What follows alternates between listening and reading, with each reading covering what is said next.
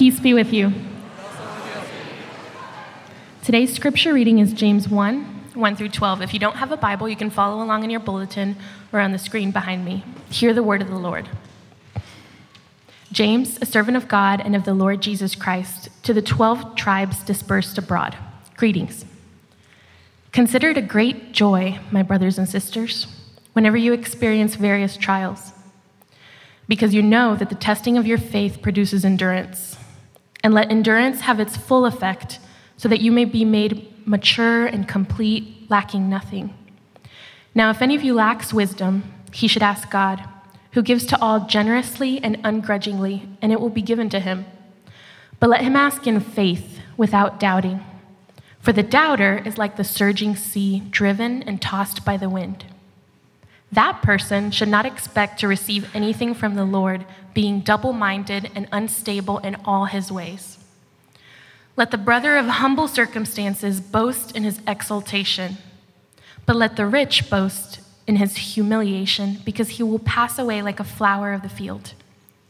For the sun rises, and together with the scorching wind, dries up the grass. Its flower falls off, and its beautiful appearance perishes. In the same way, the rich person will wither away while pursuing his activities. Blessed is the one who endures trials, because when he has stood the test, he will receive the crown of life that God has promised to those who love him. This is the word of the Lord. You may be seated.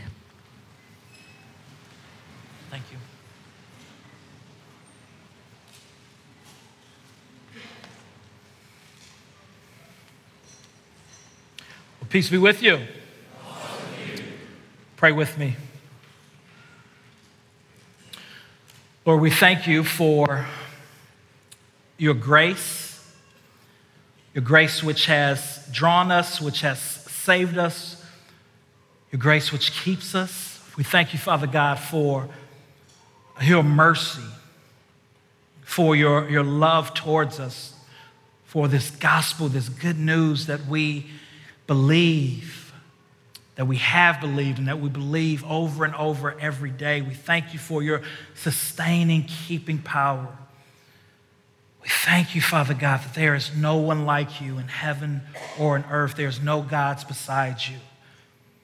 And I pray, Father God, that you would minister to the depths of our hearts and our soul, that you would use me, an imperfect person, to preach your perfect word, that you would sanctify your word in the hearts of your people drawing them to a deeper trust in you. That you would hide us behind your cross so that we could see the glories uh, of your Son and his beauty and his, his grandeur, his majesty, so that we can go from one degree of glory to the next. I pray, Lord, that you would move me out of the way and allow this to be a spirit empowered speaking to your people who know your voice and a stranger they won't follow. Speak, Lord, for your servants are listening. In Jesus' name we do pray. Amen. So today we're starting a new series entitled A Faith That Works, and we'll be uh, preaching through for the next couple months the, the book of James. James is the half brother of Jesus. We see in verse 1 that he uh, considers himself now to be a, a servant of Jesus as he is writing this letter to the 12 tribes that are dispersed um, all across Mesopotamia, uh, Macedonia, uh, Asia, as well as Europe. And the reason that they are, are dispersed these ways is, is, for a number of different reasons. We know historically uh, the Assyrians and the Babylonians, the Assyrians in 722 uh, BC, as, a, as an act of God's judgment, uh, judges his people, judges Israel because of their idolatry, and they become dispersed. They leave their homeland and they're under foreign rule, as well as we see two centuries later with the Babylonians. But we also see that they are dispersed, according to Acts chapter 8 um, because of a suffering that has hit Jerusalem that was started with the suffering of, of Stephen. Um, and so in Acts 2, we see uh, that people are gathered together to uh, celebrate their cultural uh, festival when the Holy Spirit falls down through the preaching of Peter. And there are, are Jews then from all over who uh, are uh, indwelled with the Holy Spirit and given new hearts. Thousands of people are added to the church. But when they leave uh, outside of Jerusalem because of suffering, and when they leave to go back home, they're really outcasts. They're outcasts from their fellow kinsmen, from their fellow Jews, because they're believing that Jesus Christ has been raised from the dead.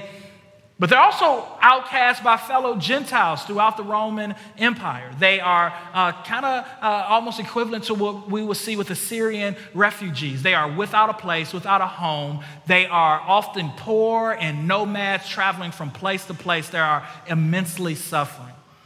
And James pens this letter to those who are suffering to those who are, are poor, to those who are brokenhearted, to those who are downcast, to those who are depressed, and he is seeking to encourage them by, by showing them what it means to have a faith that works. Now, when we say a faith that works, we mean two things. Number one, a faith that works.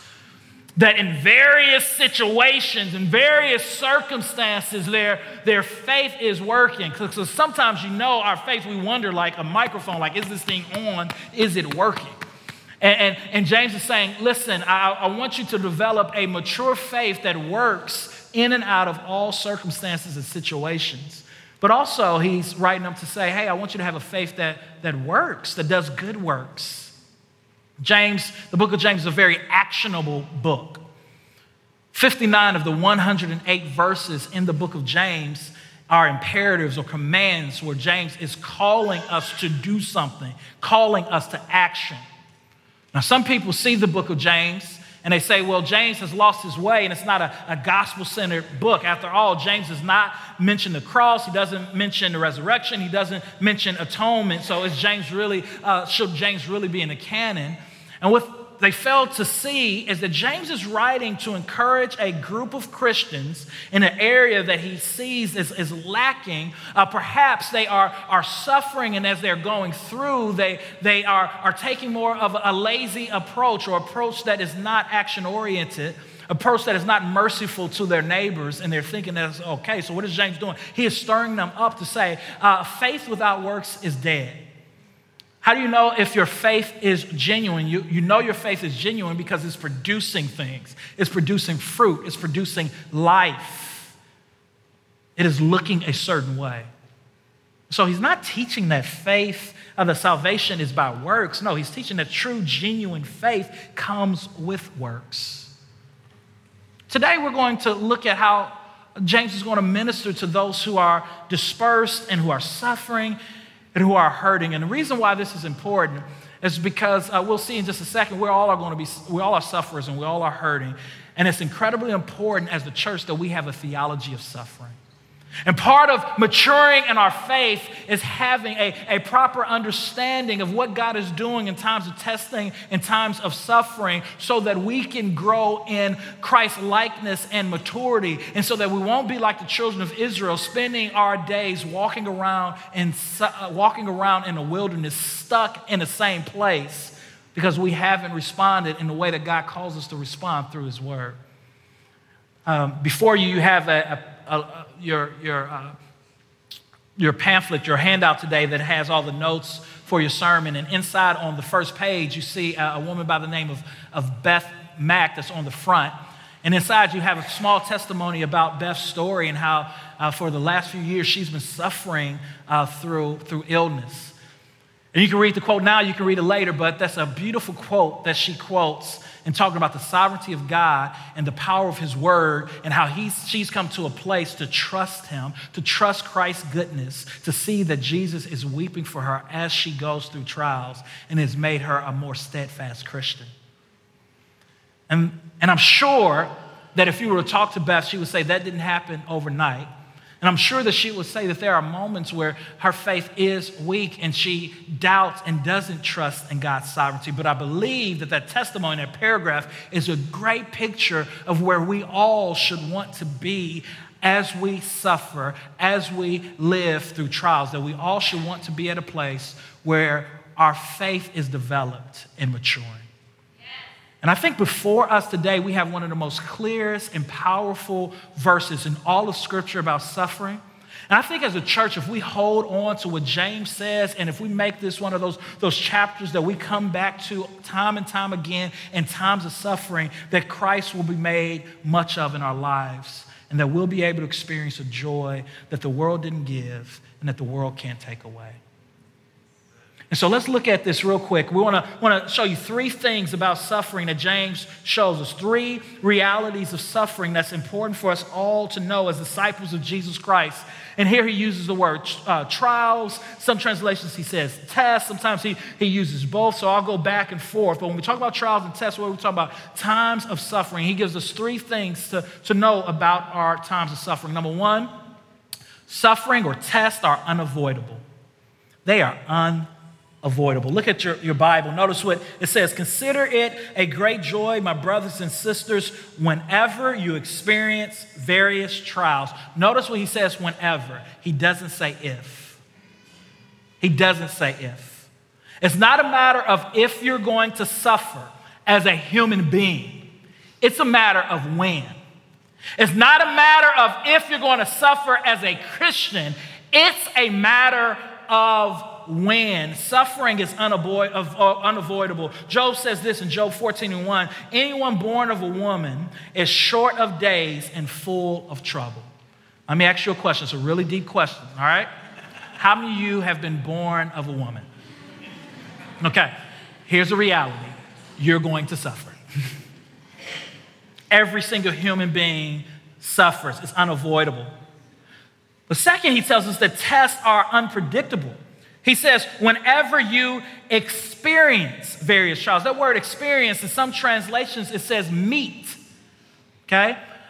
And the idea there is whenever you fall into trials, fall into tests, fall into suffering unexpectedly. It's the same word that's used in Luke chapter 10 when it talks about a man who fell upon robbers. The story that we know is the Good Samaritan, the, the man who unexpectedly got robbed and beat. James is saying that's what trials are. And that's the problem with problems. The problem with problems is you can't plan when they happen. You can't plan when a, a, a loved one unexpectedly dies. You can't plan when you uh, unexpectedly are laid off and, and, and lose your job. You know, we had a, dear sister who uh, babysits for us uh, quite often. She's uh, one of uh, a number of people who's just been a, gift to us. Uh, keep our kids uh, recently for a quick date night. Me and Amber went out to eat. And while we were out to eat, we had a good time. We came back home and we walk in the door, and she has a, I believe it was like a towel or a napkin up to her ear. And as soon as I walked in, I'm like, uh oh, this ain't about to be pretty. And she was just so patient and so calm and so loving. Um, as she told us what happened, that one of our kids, as they were playing, kind of jumped on her back. She fell back, hit her head on, our dre- on the dresser, and, and uh, kind of got a really nasty gash, in which we had to take her to the uh, urgent care, and she had to get stitches, right? She's here today, amen. Didn't know you were here. Hey, hey girl, hey, girl. right? And so she unexpectedly had a trial. She didn't plan to be in a, in a, uh, in a hospital room uh, getting stitches that night. And we didn't plan to have one of the most expensive date nights of our lives to pay the bill, right? And that's the problem with problems. You don't plan for them, they happen unexpectedly and they kind of throw you off and you don't know what's coming. And some of them are a lot more serious, a lot more hard than, than the one that I just mentioned. Sometimes our tests, sometimes our trials uh, beat us up to the point that it feels like we are being literally beat and robbed of all of our livelihood, all of our sense, all of our joy.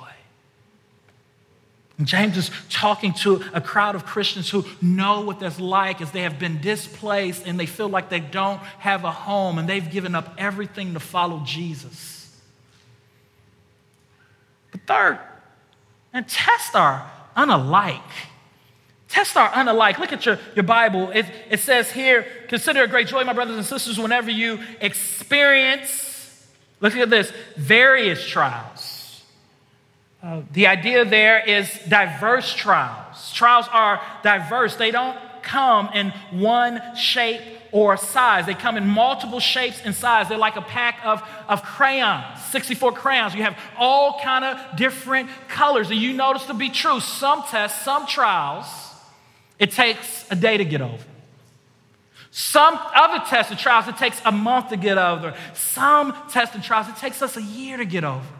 Some of us are still grieving the loss of our parents. Some of us are still grieving the fact that we had to relocate because a tornado or hurricane or a levee broke and it, it uprooted our whole life. Some of us are still grieving the trauma of a tumultuous childhood. That's the problem with problems. The problem with problems is they come in all shapes, forms, and sizes.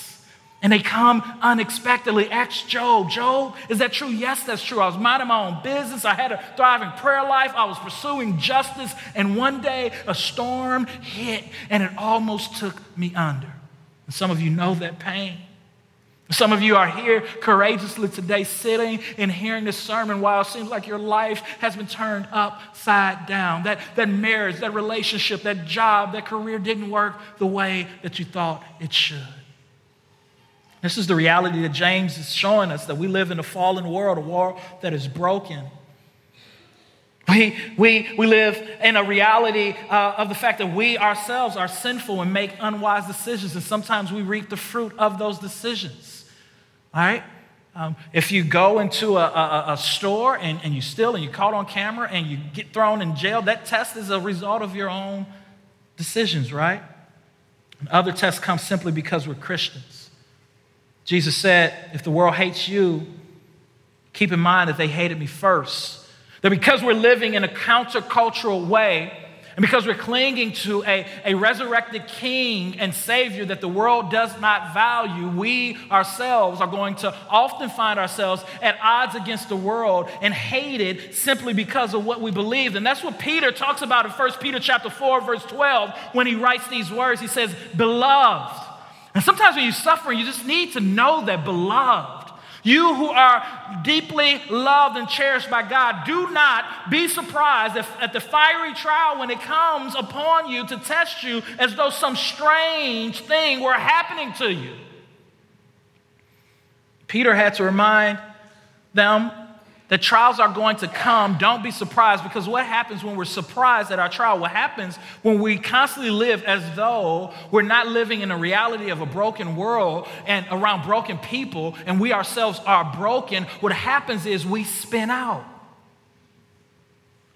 And I'm just going to be real. For some of us, this is a word for you today that the Lord is speaking to you through His word. He, and He is saying, listen, stop you don't have to spin out when something goes wrong. Because what often happens is when, whether big or, or, or, or, small, as our faith is developing, we spin out and we act surprised. And sometimes we take things personal, like the computer stops working, and it's like personal. God doesn't love me. My computer, no, it's like 10 years old, yo. Like those tires needed to be changed like four months ago. Like your father told you, change those tires. And it blew. And now it's not that God doesn't love you, it's just that that's what happens with tires. But what happens with our suffering is many times we spin out. Hey, and before Christ, when we spent out, we had a way of responding. Before Christ, when we spent out, what we did is we, we naturally we panicked. And through our, our panicking, we found ourselves seeking pleasures outside of Christ. We found ourselves restless and not being able to sleep, or possibly we found ourselves overworking, trying to, to fix things because we felt like things were in our, in our control or in our hands. And when trials comes, when storms happen, what do we do? We run to those kind of comfort, uh, those creature comforts. We run to, to food, thinking that the food is going to somehow uh, bring us the relief that we need. We run to other people looking for affirmation, and community affirmation is important. Hebrews chapter 3 tells us, but when we think that that is what is going to bring us the relief, it's, it's unfulfilling.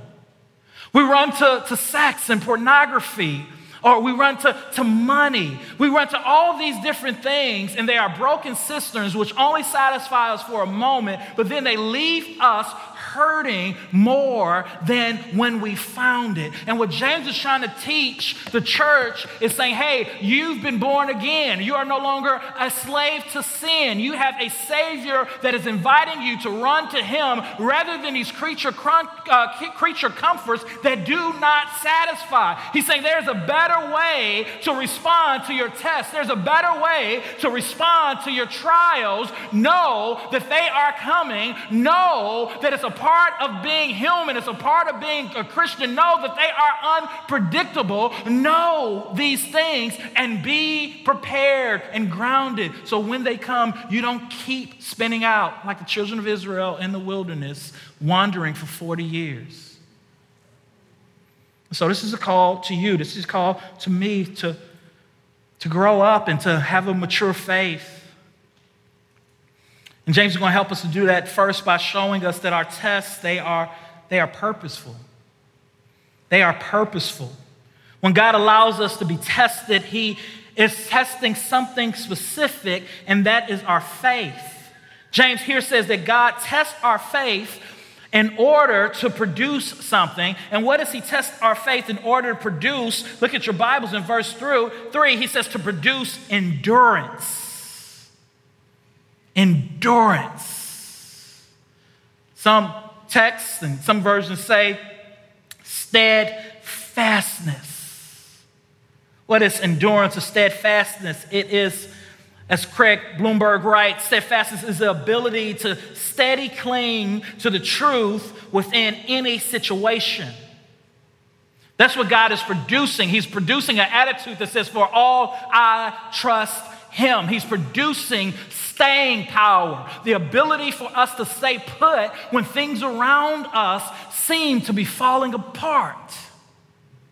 And now, the steadfastness that happens is, is happening in both a, needs to happen in, in, in, a passive way and then an active way. Notice what the text says. He says, and let steadfastness have its full effect. That's passive. He says, when you're suffering, we need to let it happen in a passive sense, meaning that while we're suffering, we need not to buck against God. You know what happens? Uh, Louisville, Derby folks, to a horse that's in a stable that bucks in a stable and goes wild, he can hurt himself. That horse can knock himself out. And if someone else is in it, can, can kill another person. In the same way, when we are going through our times of suffering and we leave our home base and we leave our anchor, which is Christ, and we try to find relief and fulfillment in, in things that, that won't satisfy us, we are bucking against God's work, God's producing of endurance, and we end up hurt.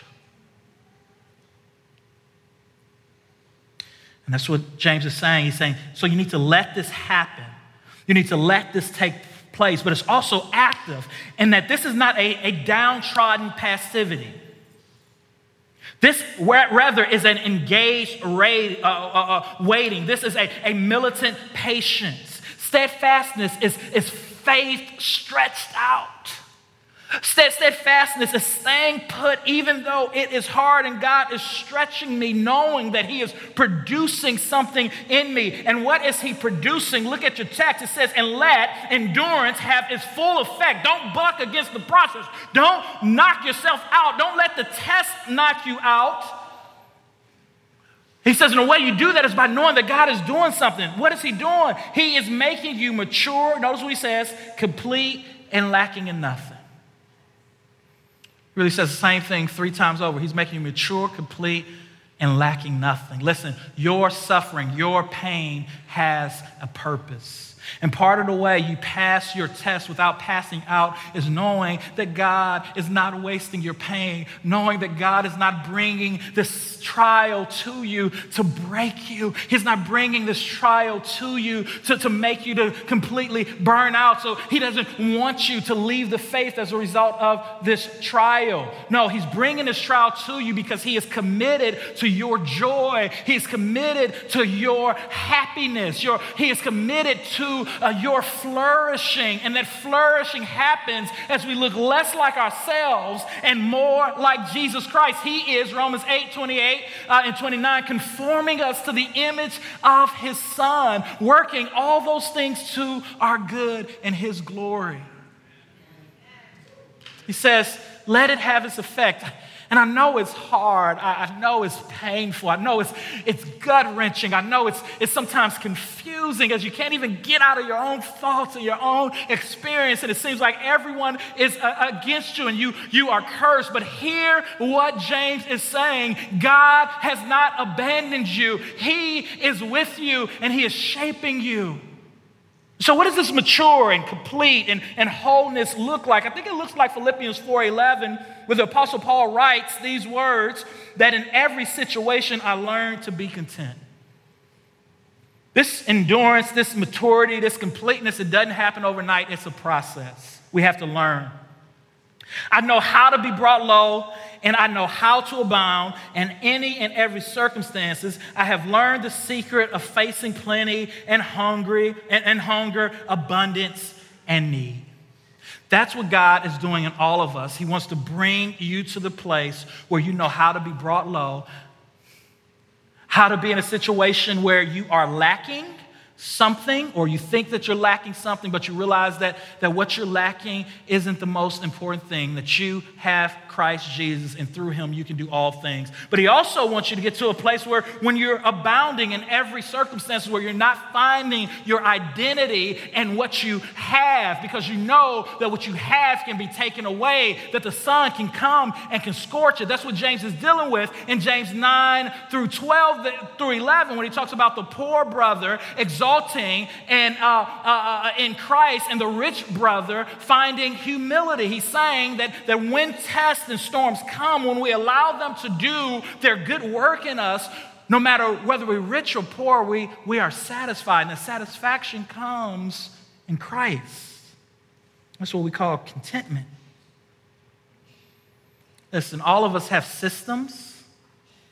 All of us has way of living personalities, experiences that's balled up in, in, in, a, in a big ball that, that's kind of inside of us, which, which is called our heart.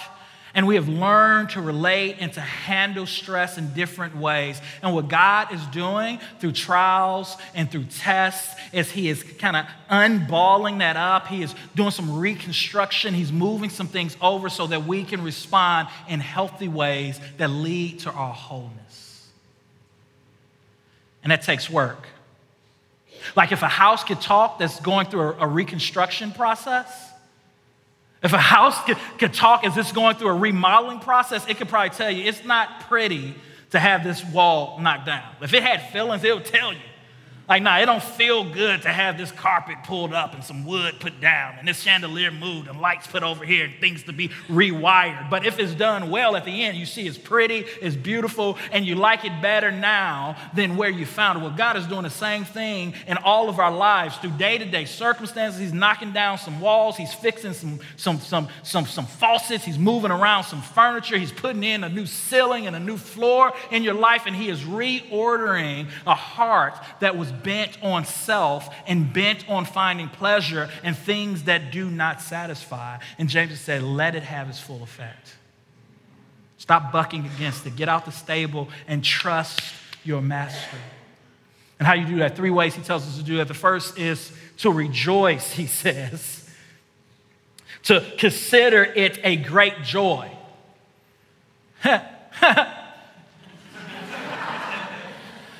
James probably looked at this like, what? They probably got this letter. To consider it a great, this man tripping.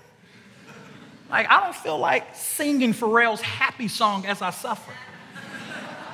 But that's not what James is telling us to do. He's not telling us to just ignore our, our storms. He's not telling us to just muster up strength and put on a fake smile. He's giving us something deeper. When he says consider, he's saying calculate it as. Consider it as, as great joy. He's not talking about emotion, he's talking about a deliberate, a deliberate processing of what's happening in light of what God has done for you. As you suffer, take time to remember all that is true. That's what we see in verse 3. Look, because he says, because you know that the testing of your faith produces steadfast. He says, no, you can count it all joy. You can count it as a great joy that you're going through this because you know some stuff. And what's the main thing you know? He says, you know that God is using this to make you stronger. See, when we don't have that in front of us, we can't process our pain because we think that it's just pain for pain's sake, or we believe that, that, that this pain is happening as a result of our, our own sinfulness, that God is somehow angry at us and trying to get back at us. Listen, God is not angry at you, God is not against you. We all struggle, we all fall short of God's glory. If you are hidden in Christ, God's wrath has been absorbed by Him, but He is a loving Father that does Allow discipline to take place in our life so that we can learn to trust Christ and look more like Christ. And so, this invitation is for us to pause in the midst of our, uh, our, our storm and to remember what God has said. He says, and you know. Same thing that Paul says in Romans chapter 8 for you know that all things are working together for your good. And that's hard to do. And I will really have a problem if the Bible told me to rejoice for my circumstances. But the Bible never says rejoice for your circumstances. 1 Thessalonians 5.18 tells us to give thanks or to rejoice in your circumstance. Like, I can't rejoice for the cancer, for the sickle cell, for the loss of my job, but I can rejoice in it. And the way that I rejoice in it is by remembering that God loves me and that He has a plan for me, and nothing can separate me from His love.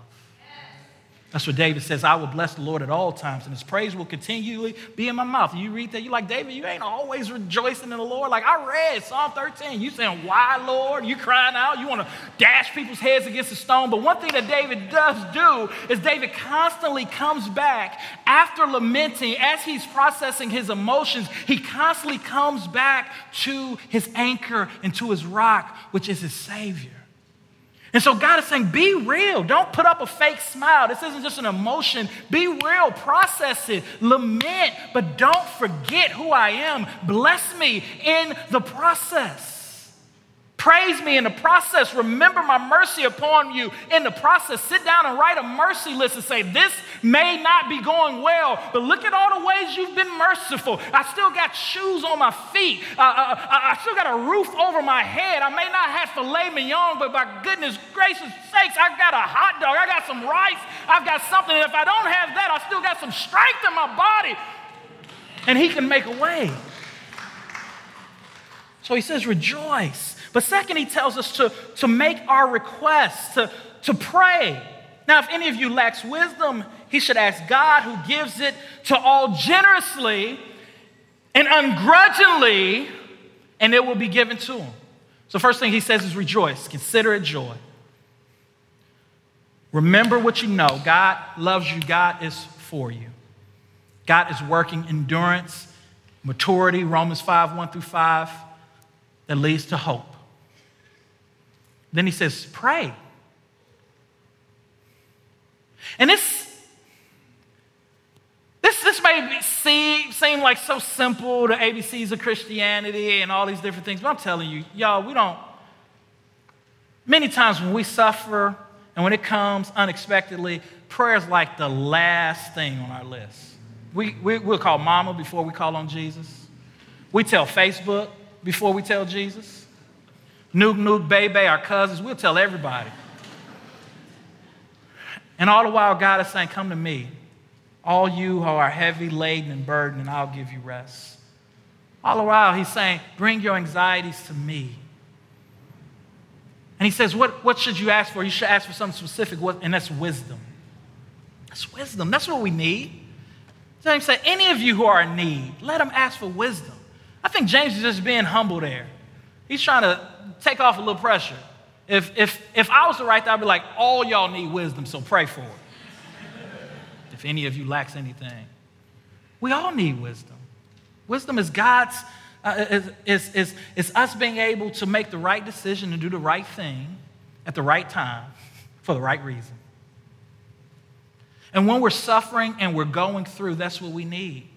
We need God to help us to process things correctly and to, to live life abundantly in the midst of our trials. Now, notice what James says here. He says that God gives it generously and ungrudgingly. Like, when you pray for wisdom, it's a promise that it will come. It may not come when you think it should come, but God's never late. He's always on time. What's faith? What's steadfastness? Is faith stressed out. So keep waiting in faith. But know that as you pray, have confidence that He's going to answer you.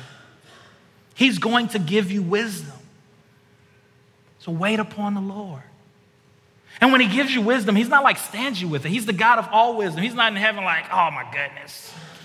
It's like the third time this week they asked for wisdom. Jesus, Holy Spirit, how much wisdom should we give? I don't know. Hold on to a little bit, just give him a little. No, he gives more than enough. He gives more than enough. But what Satan wants us to do is not to place our faith in the Lord, but rather to place our faith in ourselves and to act separately from the will of God, to buck against the process. And then we do further damage than before. And that's what it means to have faith. Faith is an attitude of saying, For all I trust Him. That's an attitude that God is cultivating in us all. It's something that we all are going to have imperfectly, but it's what God is committed to in us. Let's look at this real quick. Notice what verse 6 says. But let him ask in faith without doubting, for the doubter is like the surging sea, driven and tossed by the wind. That person should not expect to receive anything from the Lord, being double minded and unstable in all his ways. And this brings us to our third point. The first thing we want to do is request. The second thing we want to, uh, the first thing we want to do is rejoice. Second, request. And third, we need to learn to rest and rely. Now, here he uses the word doubting. I think uh, a more helpful translation that some of your Bibles actually have footnoted would be, or without divided loyalties. Here he's not talking about just an emotion of what we think of, of doubt, but he's saying, when you pray, don't pray as one who has divided loyalties. Don't pray as one who says, Well, Lord, if you answer this, I'll serve you. But if you don't, I'm going to go and do my own thing because you don't love me. Don't be wishy washy. Don't be like the waves in, in, in the sea that's just going and being driven by, by the wind. No, have faith and stand firm. Have that, that type of faith that, that uh, Daniel and the three Hebrew boys had when they were facing being thrown in the fiery furnace. If God does not deliver us, it's not because he can't, it's just because he chose not to. But regardless, we are not going to bow. That's what James is giving us an invitation to. He's saying, rest and rely on God. Stop running to your old systems, your old ways of doing things because things are getting tough. Run to the Lord. And that's what discipleship is. That's why we need older, mature Christians. That's why we need community groups. That's why we need each other to be honest and to say, hey, when things get tough, these are my temptations. These are the lies that I believe, and these are the ways that I feel like I need to get relief. Will you get in here with me and help me to grow by preaching the gospel to me, by knowing and asking the right questions, by, by, by making sure that I'm in God's word so that I don't feel and live as, as if I'm an anomaly? That's a dangerous thing. That's what, listen, mm, that's what Satan wants when we suffer. Satan wants us to start believing that we're the only person that's suffering, that we're the only person that gets it. Satan wants us to go the route of Elijah after Mount Carmel, where he says, I am and I alone am the only one who has not bowed to Baal. And God's like, What? Well, there's 7,000 people in Israel that haven't bowed, uh, uh, uh, bowed to Baal. And the same thing is true for you when you suffer. Satan wants to isolate you. He's a deceiver. He wants you to think that you're the only person in the world that's going through something and carrying a burden. And then we get like the wind and we start blowing all kind of ways. And the invitation that he's given us here is to rest and rely. Listen to this Psalm 55 22, wrapping it up. Give your burdens to the Lord Listen to these words. And he will take care of you. He will not permit the godly to slip and to fall. He won't permit. Listen to this. Don't worry about anything. Instead, pray about everything. God is a loving Father that wants to hear from you and hear from you often. You say, I'm alone. No one, no one is going to listen to me. God says, I am always here listening to you. You are never alone. You are not an orphan. You are not fatherless. You may have parents who, who deceived you or parents who, who left you depleted. He says, I won't do that. I won't leave you. I won't forsake you. Tell God what you need. What do you need? When is the last time like you got on your knees and you prayed to God out of desperation and just let him know where you're at, God? I, I need, I need to know that you're with me. And thank him for what he's done. That's that mercy list that we talked about. Then you will experience God's peace, which exceeds anything we can understand. His peace will guard your hearts and minds as you live in Christ Jesus. Philippians 4, 6 through 7. This week, I think that'll be good for you to put to memory and to meditate on. And when Satan tempts you to run to those old structures and those old systems to deal with those things, you can remind yourself that you are a new person. You are no longer a slave to sin. And you take time and you pray. And you sit still before the Lord. So, old hymn says, Be still, my soul, when dearest friends depart and all is darkened in the veil of tears. Then shalt thou better know his love, his heart, who comes to soothe thy sorrow and fears. Be still, my soul, that Jesus can repay from his own fullness all that he takes away. Hmm. Y'all want to know something? That's not even the best news. Best news is this you will fail to rejoice. You will fail to make your request for wisdom. You will fail to rest and rely on God. The best news is, is there is one who came who did not fail and that your position with God does not depend upon your good works or your ability to hold it together. Your position with God is not determined by your ability to suffer well. Your position with God is secured by His love for you, found in Christ Jesus, and that you have a mediator and an advocate who rejoiced when the cross was set before Him who made his request in the Garden of Gethsemane by saying, Father, if it is your will, let this cup pass from me. But it wasn't his will. And he marched to Golgotha's hill. And as he was on Golgotha's hill, he was able to relax and to rely by saying, To you I commit my spirit. And here's the best thing is he defeated our deepest and darkest enemy, which is death on a third day by getting up with all power in his hand. And this power is the power which empowers us to grow and suffer well. So the good news is you are forgiven when you fall short, and that God loves you as if you have perfectly suffered well, and that he will empower you to grow in suffering well through his spirit.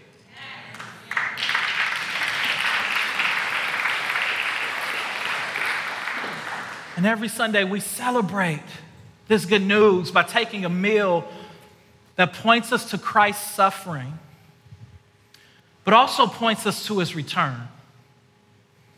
On the night when Jesus was betrayed, he took bread, gave thanks. Listen, in the midst of his storm, in the midst of facing his darkest test, knowing he was about to die, he gave thanks. He rejoiced for what God had provided for him in that moment. He broke it, knowing that that was going to be his body broken, saying, This is my body broken for you. In the same way, he took a cup and says, This cup is the new covenant of my blood shed for you. As often as you eat this bread and drink this cup, Christian, you proclaim the Lord's death until he returns. Here at Sojourn, we take a piece of bread, we dip it in wine or juice. The wine is marked by twine, whatever your conscience permits. And every week when we gather together as a church to take this meal, we're reminded by Christ's faithfulness in a real and tangible way. He's left us with a sacrament, with a symbol to remind us of his love for us. If you're not a Christian, I want to encourage you to come to Christ. Outside of Christ, your pain does not have a purpose. Inside of Christ, your pain has a purpose, and you have the greatest pleasure of being known by God and growing to know God. And to accept this gift, you don't have to pull up your own bootstraps or pull it together. All you have to do is fall in neediness and brokenness, agreeing with God that you are a sinner, alienated from Him, and that Jesus Christ came to give you a home and to make you whole. I want to invite you to do that today. If you want to learn more about what it means to be a Christian, come talk to me or, or grab another person and ask them um, how you can find out more here at Sojourn. Let's pray.